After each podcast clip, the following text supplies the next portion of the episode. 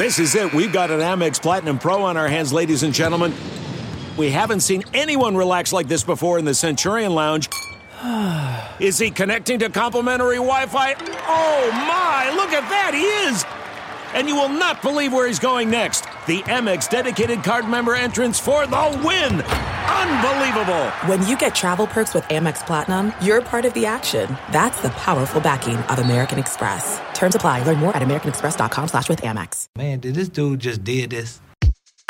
With the 20th pick in the 2016 NBA Draft, the Indiana Pacers select Caris LeVert from the University of Michigan. The problem is you don't want to mess with a bat because, as you may know, they can be ratted. And there goes Artest after somebody in the stands. And he is going after a fan, and he is waylaying a fan, and this thing is now getting ugly. Got them all? Justin Do we have Holiday them has come in all three. Do we have them all? He did first time in NBA history that three brothers on the floor at the same time. It's Ladies and gentlemen, welcome to Born Ready to Pod podcast. Welcome back to another episode of the Born Ready to Pod podcast. We're gathered here today to discuss the Pacers' most recent win against the Charlotte Hornets, 116 to 106. Uh, Pacers right out the gates got to a hot start, then ended up giving up uh, a big lead, and then it was kind of competitive there for a couple quarters, and then they just pulled away in the fourth. So, what are your uh, final thoughts after watching this uh, nice Pacers win here on a beautiful Wednesday night in the state of Indiana? Yeah, Sabonis went from being questionable to having his second triple double of the year, almost his third, as we know. That one got taken from him.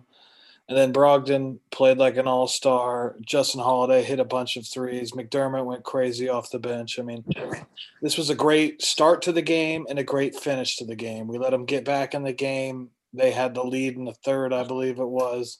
And then at the end of the game, you know, we took over and the ball movement was key. I think we tied a season high of team assists.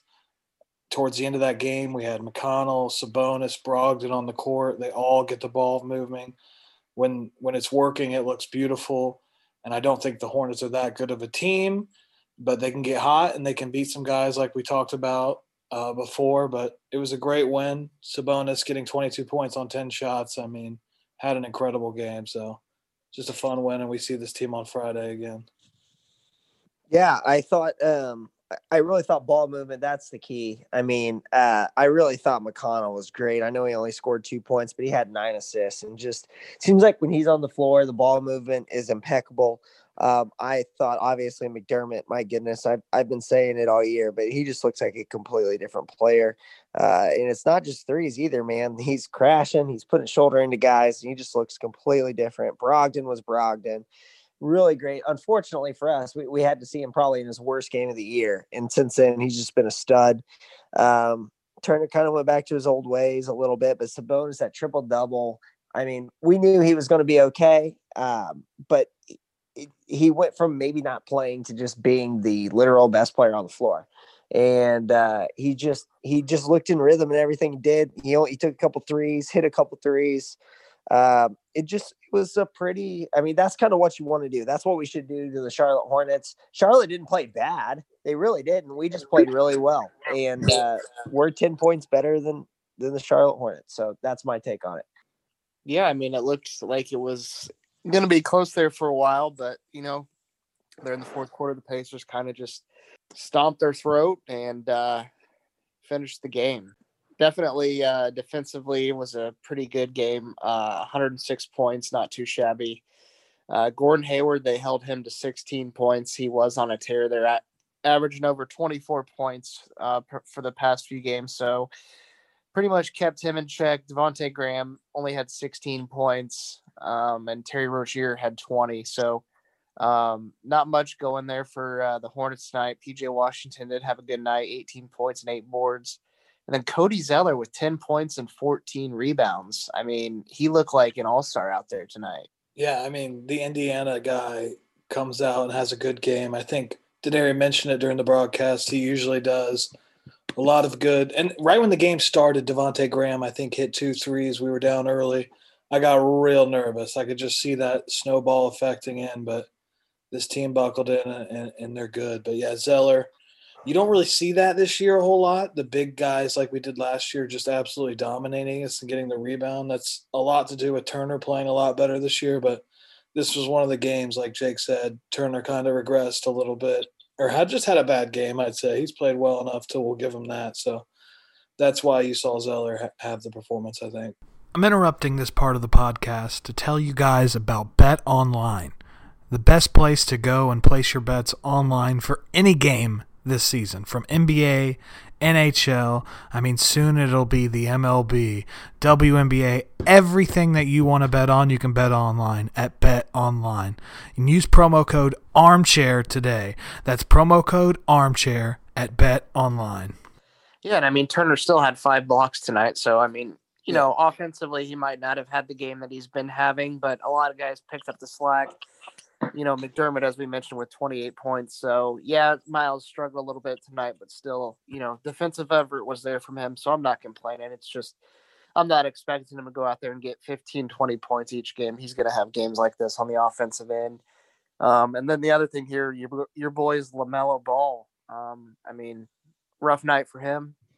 Eight points, five assists, and four rebounds. Definitely away from – that good value at a triple double at plus sixteen hundred that we've always we always hear about. So um, I, I, think it's I don't think it's, it's Are you, too. I think Cooks Cooks got some issues today. I think Cook. I think I'm living rent free in Cook's head right now. To be honest with you, I'm just pointing out the fact that this guy's a little overrated. That's it. He's definitely a little overrated. That's a fact. But you brought him up. Yeah, go ahead. Let's discuss. Let's talk about him. I brought him up for a reason. Yeah, let's discuss. What do you want to talk about? You want what do you want to talk about? A little LaMelo Ball action here? Yeah, let's go. I mean, he wasn't close to a triple double tonight, so what gives? I mean, where's that value that that I'm supposed to be seeing? Uh, I believe you were referring to uh, about a week ago. Um, he was playing one of the worst defenses against point guards, and for one dollar, you could win 16 if he got a triple double. So, if that's what you're referring to, yeah, I mean, I I wouldn't have bet a triple double against the Pacers because we, you know, do a fairly solid job on point guards. Um, I think it's pretty clear that Lamelo Ball does have some skills, but in this particular uh, in this particular offense with this particular team, I mean, they're very spread out. No one takes too many crazy shots. In fact, I think if anybody should be taking more shots, it'd be Devonte Graham. But, you know, Hayward's going to take between, you know, 12 to 18 shots a game. Graham should get around 12, and Rozier is a chucker and ducker, as we saw tonight. So LaMelo is just kind of falling by the wayside at this very moment. I mean, it looks like he only played about 20 minutes or so. So, uh, if they keep sputtering like this, I would assume they'll try to move one of those point guards at the deadline and let Lamelo play a little bit. But I mean, you can tell the kid has talent. I mean, he's only 20 years old. Uh, actually, I'm sorry, he's only 19 years old. It looks like so. Uh, to give up on him would be pretty foolish. But um, obviously, the Pacers held him down pretty well in that that second unit. I have a question. Does the animosity at all stem from a tweet by Jim Irsay today, Cook? Is that is that bothering you whatsoever? I think it does. I think there's a lot of rent free living going on in both of each other's heads right now. I honestly didn't even think about it. Um, I just simply somebody retweeted, I guess, uh, or maybe it was Bowen who said it because I do follow Bowen. Said Irsay said that the Colts are Super Bowl contenders, and I just put LOL. I didn't I mean, I didn't do anything crazy. Uh, I could have said, "Hey, you don't have a quarterback, you don't have a left tackle, your edge rushers are weak, your best cornerback's a free agent," and could have really, you know, I could have really went in, but I didn't. I just said LOL, and if the uh, drunk owner that loves to do drugs thinks they're a Super Bowl contender, I think we we let it go. Facts. Yeah, that's just where I'm at, man. Rent free. That's all I got to say. Yeah, rent free all day. I mean, I don't see, I don't know how many other, I have not seen one other owner state that we are, you know, Super Bowl contenders. It's because all the other owners are cowards, man. I mean, Jim Irsay is the only one with the nuts to say it. Dude, he, I mean, that's fine. And guess what? You guys are a few moves away from maybe doing it, but the rules of football are pretty simple. Number one, quarterback. Number two, protect the quarterback. Number three, get to the quarterback. Number four, defend the quarterback and you don't have a quarterback. You don't have the most important position on the line. Your edge rushers are old, and your best corner that stops quarterback is a free agent. Stuff, stuff. Is that rent free? I mean, those are facts. I mean, the Browns aren't really any closer. So listen, the whole Charlotte Hornets game has just spun into to a Colts a Colts debate here, and I'm not. I didn't know Chris took it so personally. He came at me about LaMelo Ball about a, one text message, like a week and a half ago, finding value on a guy that well, has had triple doubles. If you didn't skip out on the last two episodes, you would have understood the joke there. But you've you've failed to come on the last few episodes, so that's why you didn't get it. I believe the one time you called me, I don't, I can't remember where I was at. I think I was at a ball game. Was it? Was I at the ball game? I one think was I was. The ball game, yes. Oh, and I was at I was at a beautiful establishment with our friends, and I couldn't answer the phone because the uh, music was blaring. So I don't know. A lot of animosity here. You know, I like guess. the Browns, I hear a lot of excuses coming out of you. What, what about last night? Where yeah. were you last night? Last night, I was at the Taylor Western Boone basketball game being the administrator. Taylor won both games. Congrats, Taylor Titans. Friday night, same game. Is it going to be a repeat?